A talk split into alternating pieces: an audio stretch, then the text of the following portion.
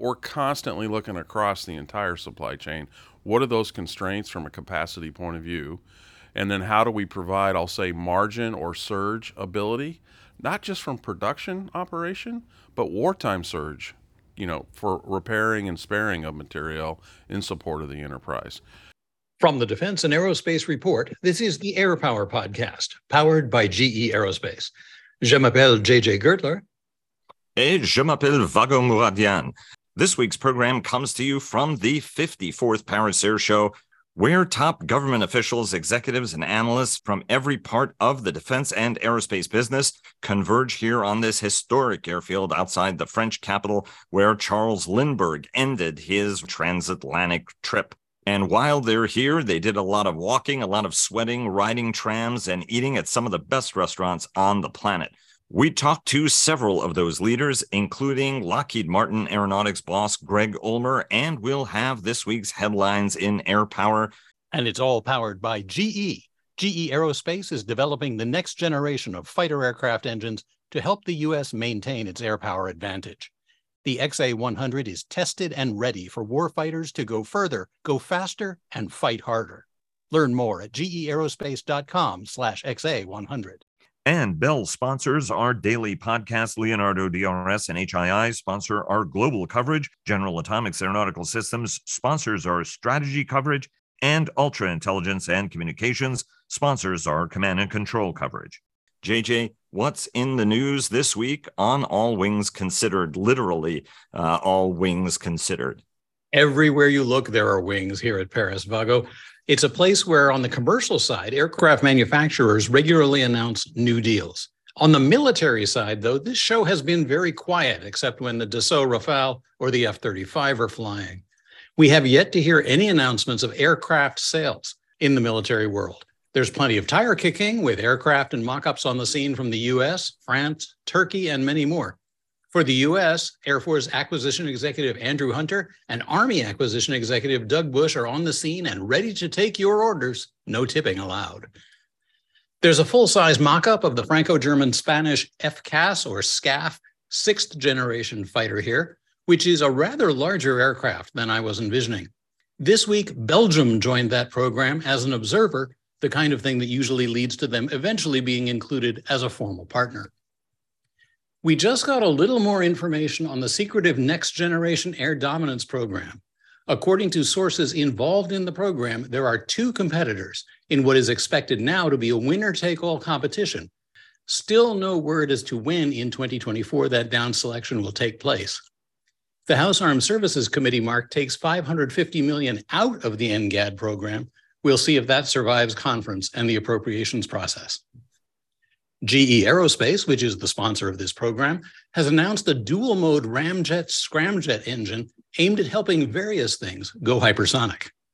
And the U.S. Air Force has resumed F-22 training. You'll remember that Hurricane Michael flattened Tyndall Air Force Base, which is where that training took place until 2018.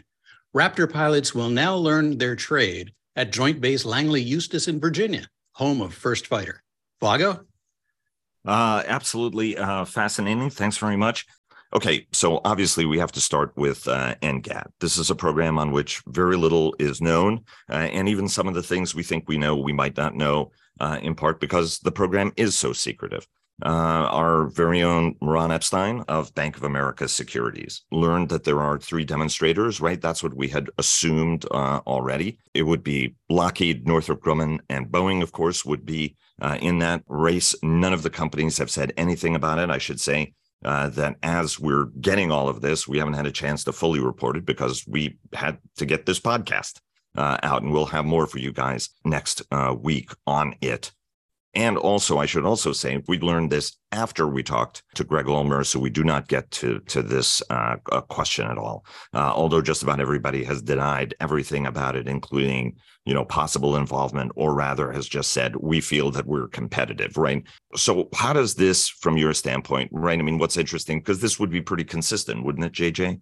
I mean, in terms of going from 3 to 2 and eventually to 1. It wouldn't be at all unusual. And what's interesting is the source that talked to me about there now being two competitors didn't know when the down select to one was going to happen, even though they are directly involved. They were asking me when I thought it was going to happen. Which is very interesting indeed, right? But just to let the audience know, right, really quickly, what is the known schedule for NGAD, right? There's a lot of discussion, obviously, about SCAF, right? I mean, that's a 2040 program. Do we have any sense on what the dates are that the Air Force has said about when they at least want it IOC and we can work it backward from there? They've talked about having an initial combat capability, which is different from IOC, by 2030.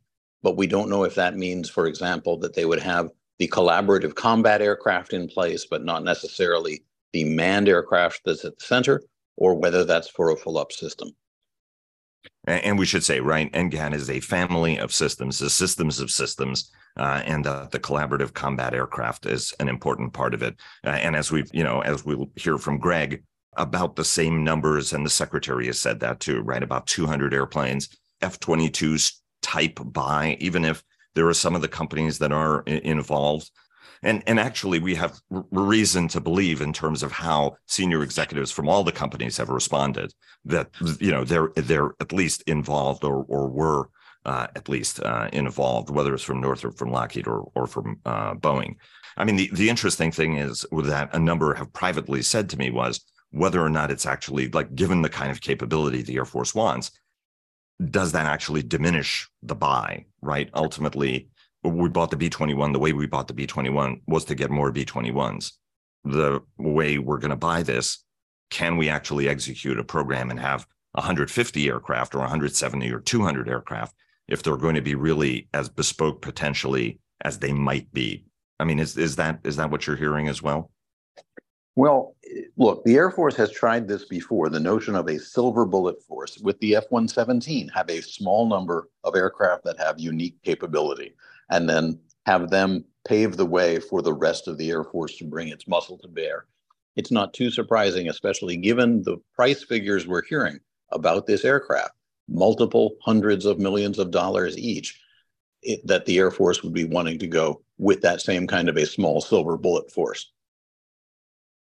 And one of the airplanes that was incredibly impressive to see in the air was the 777X, which put on a very aggressive display for a gigantic airplane. Although I have to say, I do think, you know, even though obviously the house favorite is the Rafale, I think it was the F-35 that really wowed people with its demonstration. A lot of people are used to seeing the F-35 Bravo do its hovering and pirouetting, whereas this was a 9G capable F-35 that was doing some pretty amazing maneuvers.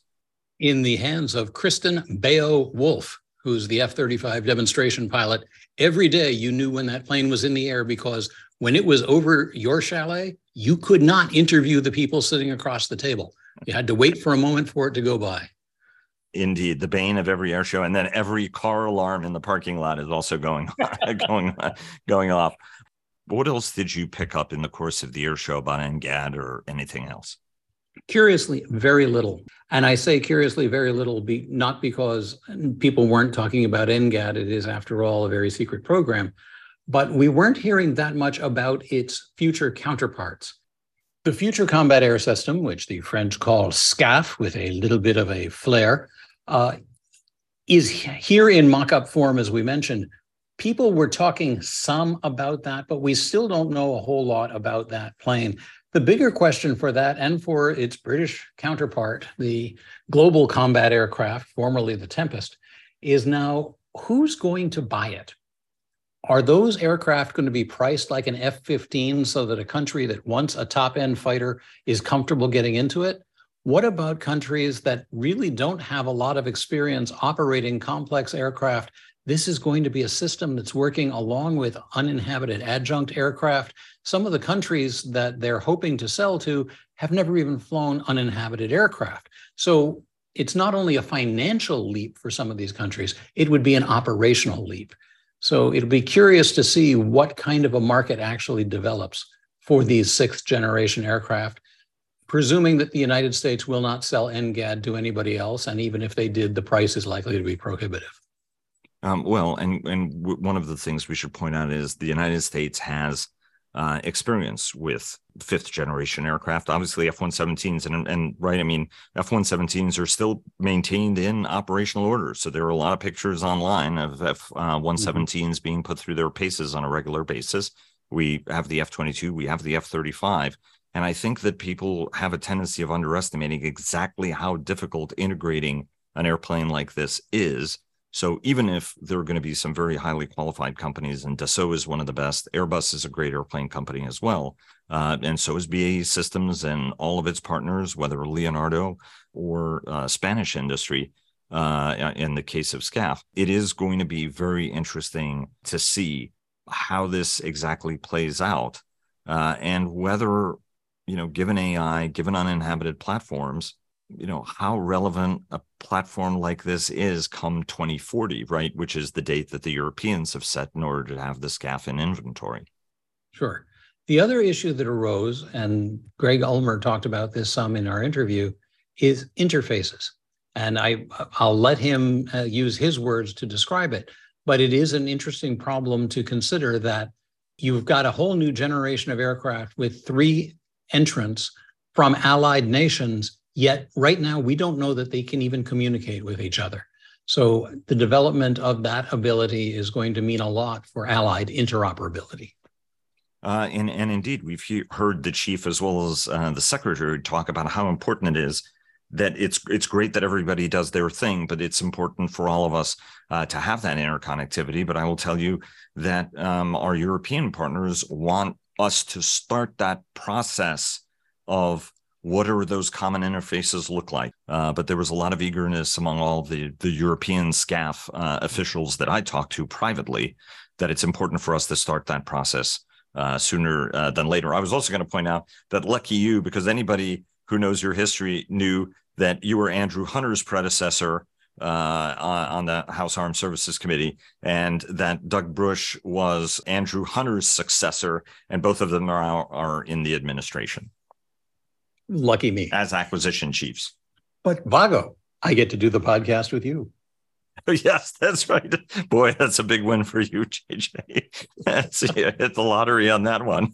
All right. Well, and I also thought, but there's one thing I will say, the sheer number of hypersonic systems that folks had on display. You talked about the GE motor for it. The guys, there were a lot of companies out there, whether it was Elbit or Rafale or a lot of other innovative companies that were putting sort of on display some hypersonic wares, which were interesting, as well as a lot of high-end kit. I mean, it's because I have friends over at Safran and went over there.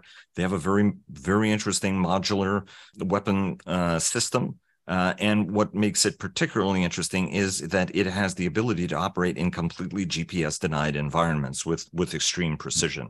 And so that's something which I thought was one of those things that's attractive. A lot of drone, a lot of counter-drone systems, that you picked up on what were very crowded show floors.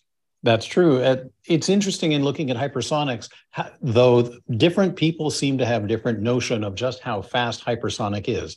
So we'll see whether these systems are actually coming to fruition, and when they do, they have the kind of performance that we would recognize as hypersonic, where we're talking about Mach 5 and up, or something somewhere between Mach 1 and Mach 5. Either way, you're talking about systems that can greatly increase a defender's problem. And hey, if you like the Air Power podcast, don't miss our other weekly podcasts. Cavas Ships, hosted by Chris Cavas and Chris Cervello, and sponsored by HII, who clear the fog on naval and maritime matters. The Downlink with Laura Winter, who takes a thoughtful look at all things space. And our new Technology Report, where we dive deep into the ones and zeros of cyber, networks, chips, and more. It's hosted by Vago Muradian. And as we mentioned at the top of the show, JJ and I had a terrific opportunity to talk to Greg Ulmer, the Vice President for Aeronautics at Lockheed Martin. We met with him at the company's chalet on Chalet Row at the 54th Paris Air Show. Here's our conversation with Greg Ulmer. Greg, thanks so very much for joining us on the Air Power podcast. We know how busy you are, and thanks very much for carving out the time for us. Yeah, absolutely, Vago. I always appreciate time with you, catching up. Indeed. Thank you. Let me start with lessons learned. You know, the war in Ukraine, on this program, JJ and I have had the honor to talk to everybody from the secretary to the chief to Andrew Hunter and many other air power minds. And they talk about that this underscores the importance of air superiority and what happens if you don't have it. The Russians are jamming vast areas of territory. You know, there's a ban that makes it difficult to operate unmanned aircraft. As the leading combat aircraft company on the planet, what are some of the lessons you're drawing about how does this shape future programs? I know you can't say a lot about NGAD, but what are some of the lessons that you're drawing for the future? Yeah, I think there's actually several different approaches or learnings going on, and you kind of touched on a few of those, Vago. GPS denied, how do we operate in that environment? I think we've learned a ton about long-range fires, the consumption, which I think then informs the robustness, the resiliency of our supply chain. I think we've gone through several decades, I'll call it just in time, in a different wartime kind of construct, really global war on terror, just-in-time delivery of material, single sourcing of material from an economics point of view. And so from a manufacturing point of view, we're refocused, redoubled on supply chain resilience. And so in the past, we may have had single sources of material. Do we need to be dual? Do we need to be triple? Do we need to have more organic capabilities? Our industry has really gone international. And so there's just a lot of focus, I think, from an industrial complex point of view. Also, I think it underwrites, I'll say, fifth gen, the value of fifth gen, and then into the future, sixth gen, which in my mind, from a philosophical point of view, really emphasizes that system of systems approach. So in the future, I believe you're going to see autonomy. We've seen a little bit of autonomy here in terms of autonomous collaborative platforms, but we're going to see a lot more of that. And you're going to see different scopes and levels of magnitude of that. You're going to have expendables, you're going to have attritables, and then you're going to have survivable, more robust kind of offering in a, I think, in a collaborative, autonomous platform kind of point of view. But really, I liken it to, as the F-35 sits today, the F-35 really first senses, and then it kind of makes sense of what it senses, and then it acts. And so I think Ukraine is underwriting that scenario, but an integration across air, land, sea, and space in that sensing, making sense, and then acting. In other words, shortening the kill chain in really simple terms. And so I think it's really underwriting what we know, but we need to go fast relative to the application and I'll say the development and design of such. You mentioned the F-35. I know that Vago has a very mean question for you about that, so I'll be the good cop here by comparison and say you've got a happy problem, which is the F-35 is winning competition after competition. It's being selected by any number of nations, and yet production is not able to keep up with the number of orders. Word is you've got a problem with a supplier on center fuselages. What's the way forward to balancing production rate and demand? Yeah, right now the enterprise, so we also had a customer removed from the program. And I'll say in broad terms, that customer, think on the order of 850 parts, we had to go resource. That's all complete. All that's been reset. In that reset, we're at about 156 capacity in terms of that. So your point is, we can have demand greater than that. So as we brought Germany on board in particular, we're looking at center fuselage production to increase an additional capacity set relative to that in particular. But we're constantly looking across the entire supply chain. What are those constraints from a capacity point of view? And then how do we provide, I'll say, margin or surge ability, not just from production operation, but wartime surge, you know, for repairing and sparing of material in support of the enterprise. That's in our DNA, that's in our construct, that's what we do, but it's really been emphasized, I would say, coming out of Ukraine in particular. Let me ask the mean question, as JJ said, although I don't think there's anything wrong with it. The GAO, the Government Accountability Office, did a report and said that the Block 4 aircraft, which is the standard that everybody wants in terms of the warfighting capability, is $16.5 billion over budget. It's years behind schedule. Talk to us a little bit about what you guys are doing to get this program back on schedule, address the customer's concerns, and get them that airplane because, as JJ said, it's a very popular airplane, but then again, people are dialing back at this moment rather than being able to deliver at that rate to fill out the fighter force. Yeah. First of all, I want to talk a little bit about what TR3, Tech Refresh 3 is and what Block 4 is, because I think there's some confusion. TR3, think of it as the IT hardware relative to support the Block 4 software and some other hardware capabilities that come on to the platform at a little later time. But so with that is a new integrated core processor. So think new mission computer, new brains for the F-35. It's going to provide 25 times more computing power than TR2 hardware. There's also a panoramic cockpit display. There's also a new memory unit. As you can imagine, with the speed of technology, I told you about sensing making sense. We need more capacity relative to memory. It's also going to have a new digital aperture system on the airplane. So I say all that to say that is very complex integration work to do. So what we have done as an enterprise, Lockheed Martin, in particular with L3Harris, with Northrop Grumman, with others, in that construct is we are working together as an enterprise and inserting ourselves with each other in our spaces and doing that execution, that development work, I would say more integrated than I've ever seen, I'll say, on the F-35, I would say in my career. And so what we're doing is let's get ahead of this. Let's do that complex integration within our labs before we get to the airplane. Let's bring everything we can as far to the left as we can for that integration. Let's update and improve our software DevSecOps kind of environment that we operate in. And then let's get that OFP to flight test, and we'll go fast. And what we're seeing is that velocity happening. We're making improvements relative to that. And when we get to the jet to do our test, we're seeing improved performance within flight test. So we still have a little bit more to go. And I think the enterprise underestimated the complexity and the amount of integration work that was required to do this work. Do you have a timeline? Like when do you think you're going to have that capability? Let's go past the flight test, starting to be delivered to the customer. Yeah, my commitment is before the end of 2023 calendar, we're going to have that release, that's the first initial software release to the fleet that enables us to deliver airplanes off the production line with the TR3 hardware and the initial elements of Block 4 content. Let me ask you another question that you and I have discussed before. The administration cut the Advanced Engine Technology Program and has decided to upgrade the existing F-135 engine. It's going to be an expensive program, and that is not really going to go into service until around 2028, 2030 anyway, in terms of the refits that are required to bring the engine up to the original specification. Pratt is working that very, very hard, and almost everybody recognizes that the engine core upgrade has to happen no matter what, even if you go to the AETP engine. Congress looks like it's going to put some money back into that, into AETP. How does this have to play out, Greg? Because ultimately, the AETP is demonstrating that it can get 30% more range, 30% more thrust. It's demonstrating that it can do the cooling. And all of these things are critical to the relevance and the long-term capabilities of the jet, particularly in the Indo-Pacific. How does this work out? When do we have to be making decisions? Because this is the nation's biggest defense project ever. It's the world's biggest defense project. You have allies that are piling in through the door, as JJ said, to buy the aircraft.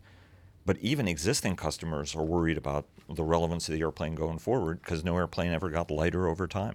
Yeah, I'll call it the enterprise. I think we've been focused on near-term requirements, what's required for engine update, engine improvement, right?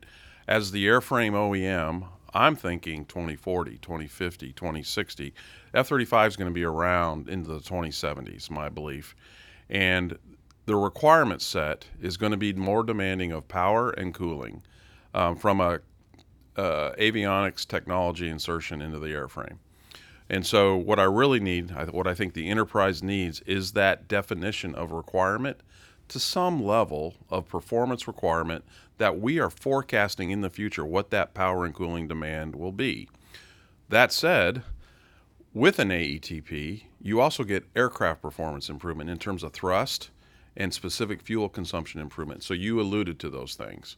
So as an OEM, and I would say as an operator, I'm very interested in not just the power and cooling and the new capabilities that come, but that increased aircraft performance, especially for an F-35 in an Indo-PACOM environment. Now I have improved range. I have, or maybe more loiter time relative to a mission. I talked previously about autonomous capability platforms. Well, the F-35 is going to be the quarterback, more than likely, relative to those kinds of platforms. I want the ability for that airplane to loiter in time, in space, at range. So I personally, as an OEM provider, or Lockheed Martin more holistically, in that, I'm underwriting, I think the airplane needs AETP. And I would rather put that margin in the airplane, as much margin as I can get in it today, such that I don't have to put another engine at, you know, in a 5-year, 10-year, 15-year. But let's look at a 10-year, 20-year, 30-year kind of a horizon. What do we need? I also think, separate from AETP, there's power thermal management, so that we have the ability to improve those systems on the airplane. But I do think both combined really provide the most margin and the most potential going forward relative to capabilities and performance for the airplane. But when do we have to make that decision by? Right? I mean, it looks like now we were punting down the road. And so it really is dependent on, I would say, near term on the Block 5 capability set. So the customer really needs to come, I think, to industry and say, this is the power and cooling we need, and that's going to inform AETP or not and the timing associated with that. But I also think we ought to think a little longer term than we've allowed ourselves in the past. Let's look 20 years, let's look 30 years. As we do that, let's not be short-sighted. And if we're gonna invest in a new engine and a new power thermal management system, let's give ourselves enough margin such that we can utilize that for as long as we can. The F-35 is today's airplane. Tomorrow's airplane is the next generation air dominance and the Navy FAXX. We know Lockheed Martin can't talk about whether they're involved in those programs, although you do have a lovely new facility in Palmdale to build something. But you also study intensely what the market is. Given what the NGAD is likely to cost, what does a successful program look like? How many aircraft and roughly what timeline? Yeah, we've heard from the Secretary of the Air Force, Kendall, talk about really kind of a 1-to-1 for an F-22 program of record size. So that's kind of how we're citing the window associated with NGAD. I also think an NGAD opportunity would be, you know, I alluded to a family or a system of systems. My belief is the NGAD solution, whomever, however, is going to be a part of that system of systems going forward. And so that'll further inform quantity, capability. It'll inform the attributes associated with that. In the future, we're going to have autonomous collaborative platforms. We're going to have sensors. We're going to have shooters. We're going to have refuelers. We're going to have all those kinds of things. And in the past, I think we have looked at things that have an ability to do the majority of those things as a platform itself.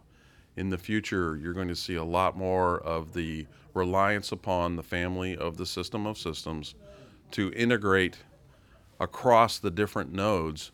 And so you don't necessarily have to have everything built into one, if that makes sense to you. And this is really my perspective relative to the operational analysis that we do. But today we already know, especially informed by F-35, where we can be an elevated sensor, and I pass that information maybe through a satellite, maybe through some other means in space, or in air, or on the ground, to a shooter, for example, a HIMARS. So we've already done designs of experiments where even though the HIMARS doesn't have the ability to see the threat, the F-35 does, and we integrate that information, we pass that information through a kill chain, and we can apply a kinetic effect very successfully. And so I really think that's going to inform what NGAD looks like. When we hear, for example, from Secretary Kendall, that this is an aircraft that's going to be in the hundreds of millions of dollars, is that simply the manned aircraft at the center, or is that referring to a single deployable unit, including the CCAs that go along with it? Yeah, I really can't speak to that. I you know, in that family system of system aspects of things, I can't break that cost out specifically. I'm going to ask you a cargo aircraft question. You guys built, obviously, the nation's heavy lift transporter, the C-5, which has served admirably now for going on 6 decades, and the M version is just a tremendous aircraft. The C-130 obviously created the genre. And you guys have built thousands of airplanes, and it's still got a little bit of life left in it, although the KC-390 is picking up some business. Given the threat environment, Greg, what do the next generation of transports for the United States Air Force look like? On the heavy end of it, on the tactical end of it? Because you guys have a tendency of looking at this as sort of a vision and how everything sort of fits into it. What's that vision of that battle space and the kind of transport the customer is going to need? We have actually been looking at this for some time within Lockheed Martin in particular. And so it's going to come back to customer requirements. But I do believe, first of all, the C-130's got some legs remaining in it.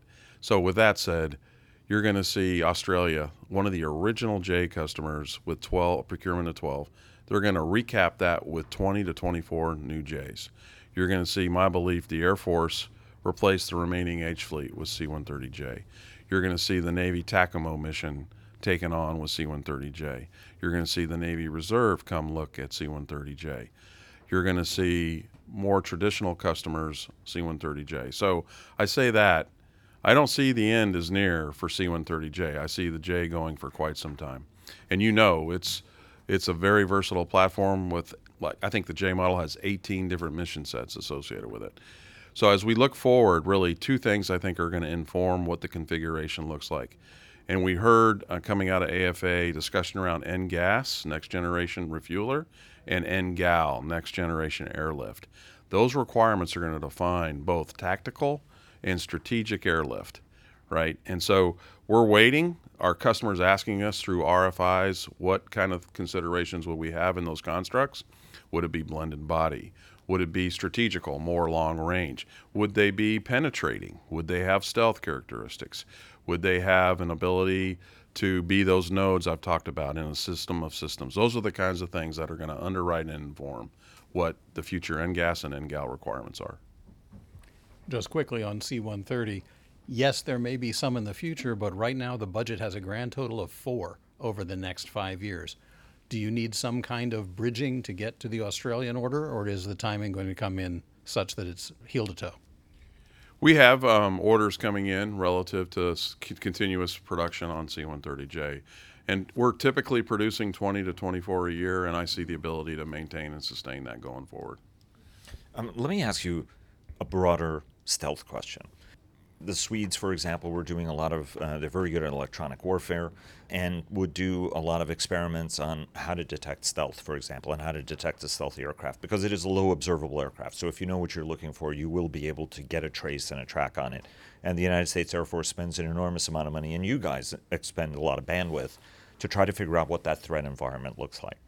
What does the air environment, Greg, look like with ubiquitous satellite surveillance and open source intelligence, where you might not be able to see a stealth fighter on a radar, but you might be able to see, like, wait a minute, there are 24 F-35s going somewhere and they're not transponding, right? What does this look like in a more transparent world, and how you deliver kind of air power? And as you know, a premier contractor that's developed some of the most amazing aircraft in the inventory and in the history of air warfare, how do you guys think through that part of the problem of ubiquitous open source surveillance, where lots of very inexpensive satellites will go, I don't know where they're going, but they're going?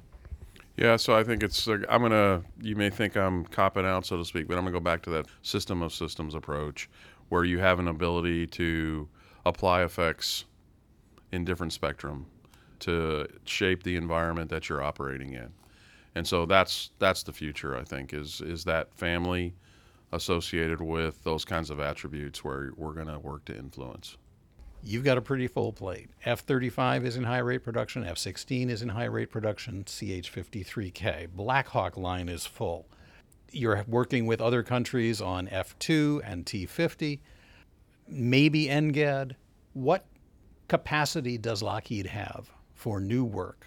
And where are you looking for it? So, you know, if we look at our staffing, if you look at the resources we have available, there is still capacity within the system to do more. And I also think in what I call the digitization of the future, in particular, Lockheed Martin has invested and will be investing in what we call a program called 1LMX. And this is where this is my 34th year in my career, and when I graduated university, I was told, Greg, you're going to work on a paperless airplane. I've yet to work on a paperless airplane. I will tell you, though, in development today, in the ADP, in the Skunk Works, we are doing truly paperless development, design, prototype, manufacture, sustainment of things. In that is efficiency gain, learning curve within a factory. We are building things 60% faster than we have before, comparable things. We're doing our design approach relative to determinate assembly and looking at that. And we're seeing much improved quality in terms of reduction in what we call scrap, rework, and repair. We're also seeing reduction of tooling required. So in my past, C-130 in particular, monuments of tools required to hold the structure, to build the aircraft. And in these designs of experiments I'm talking about, we're talking about very limited tooling required to build these things. So the capacity that I have today with those monuments tomorrow won't have those monuments. And we'll also be able to retool them very quickly. So today you may be building X, and literally overnight through reprogramming, and I know that sounds really simple, but you could replan your floor and produce something else. Additive manufacturing. I think we're still very much on the front end of what additive manufacturing is, and there's going to be tremendous opportunity and improvement in additive manufacturing, not just from a new production point of view, but from a sustainment point of view. I talk about this digital thread. If you think about sustaining of our products after delivery, so think of a thumbprint or fingerprint that stays with every specific tail that defines how that product was built, what the configuration of that product was, how it's modified. You understand the exact configuration of those airplanes. You mentioned the C-5 and the M program. One of the front-end difficulties was getting an airplane that's 30 years old with undocumented mods, right, and understanding what the as-built is as it comes into the factory. And then I've got to update all my engineering to do the work I've been paid to do relative to the mod. Well, if that's all digitized, I understand exactly what that is as the airplane comes in mod world, and I know how to do that work very rapidly. Or perhaps the customer does that work. I don't even need to be the one to do that work. Evolution, revolution, I don't know, but I think digital transformation is here. It's now. Especially all of our new start programs are going to be started this way, and they're going to be maintained and built this way. And then you'll see us take legacy programs like a 130, like an F-35, and where it makes sense, you'll see us digitize those things for a full thread, right? And I think we've talked around digitization, but it truly is single thread, kind of birth to sustainment and everything in between, like I've never seen before. And I think that's going to provide the capacity Lockheed Martin needs to do all the things you've talked about. One last question. At this show, the SCAF, obviously the French, German, Spanish airplane is the belle of this ball. The Tempest or the Global Combat Aircraft program is going on with the UK, Italy, Japan, and maybe Sweden. And when you talk to senior officials from all the countries, they talk about the importance to make sure that at least we can all communicate with one another. We've heard that message from the chief and the secretary. Let's have diversity in these fleets, but make sure that we have the right kind of connectivity. How soon do we need to start getting to standards? Because when you talk to folks on all the teams, they're like, look, the sooner we come to some kind of common data sharing standard, the better. From your standpoint, as somebody who's working this and having conversations with a whole variety of these nations, what's the trick to making sure that we get this right? And on the government side, but also on the industry side? Yeah, timing's now, Vago. We need this coordination. We need this standard today, such that whoever's building, we have the ability to have that cross-communication. Now, how you do that, you know, with open radio architecture, with open mission systems architecture, we definitely have the hardware in place today to be acceptance of that standard. We have software programmable things today. So we are right on the cusp. The standard's needed now. I think we need our customers in the United States, OSD, and our services define what those standards are. And then, you know, that relation with, I would say, here we are in NATO standards associated with those OSD standards, right? That's where we need that to occur. It needs to occur as soon as possible. Greg, thanks so very much for joining us. Thanks so much for listening to the Air Power Podcast. And if you enjoyed what you heard today, hey, please tell a friend. Special thanks to GE Aerospace for powering the whole flight. We'll be back next week.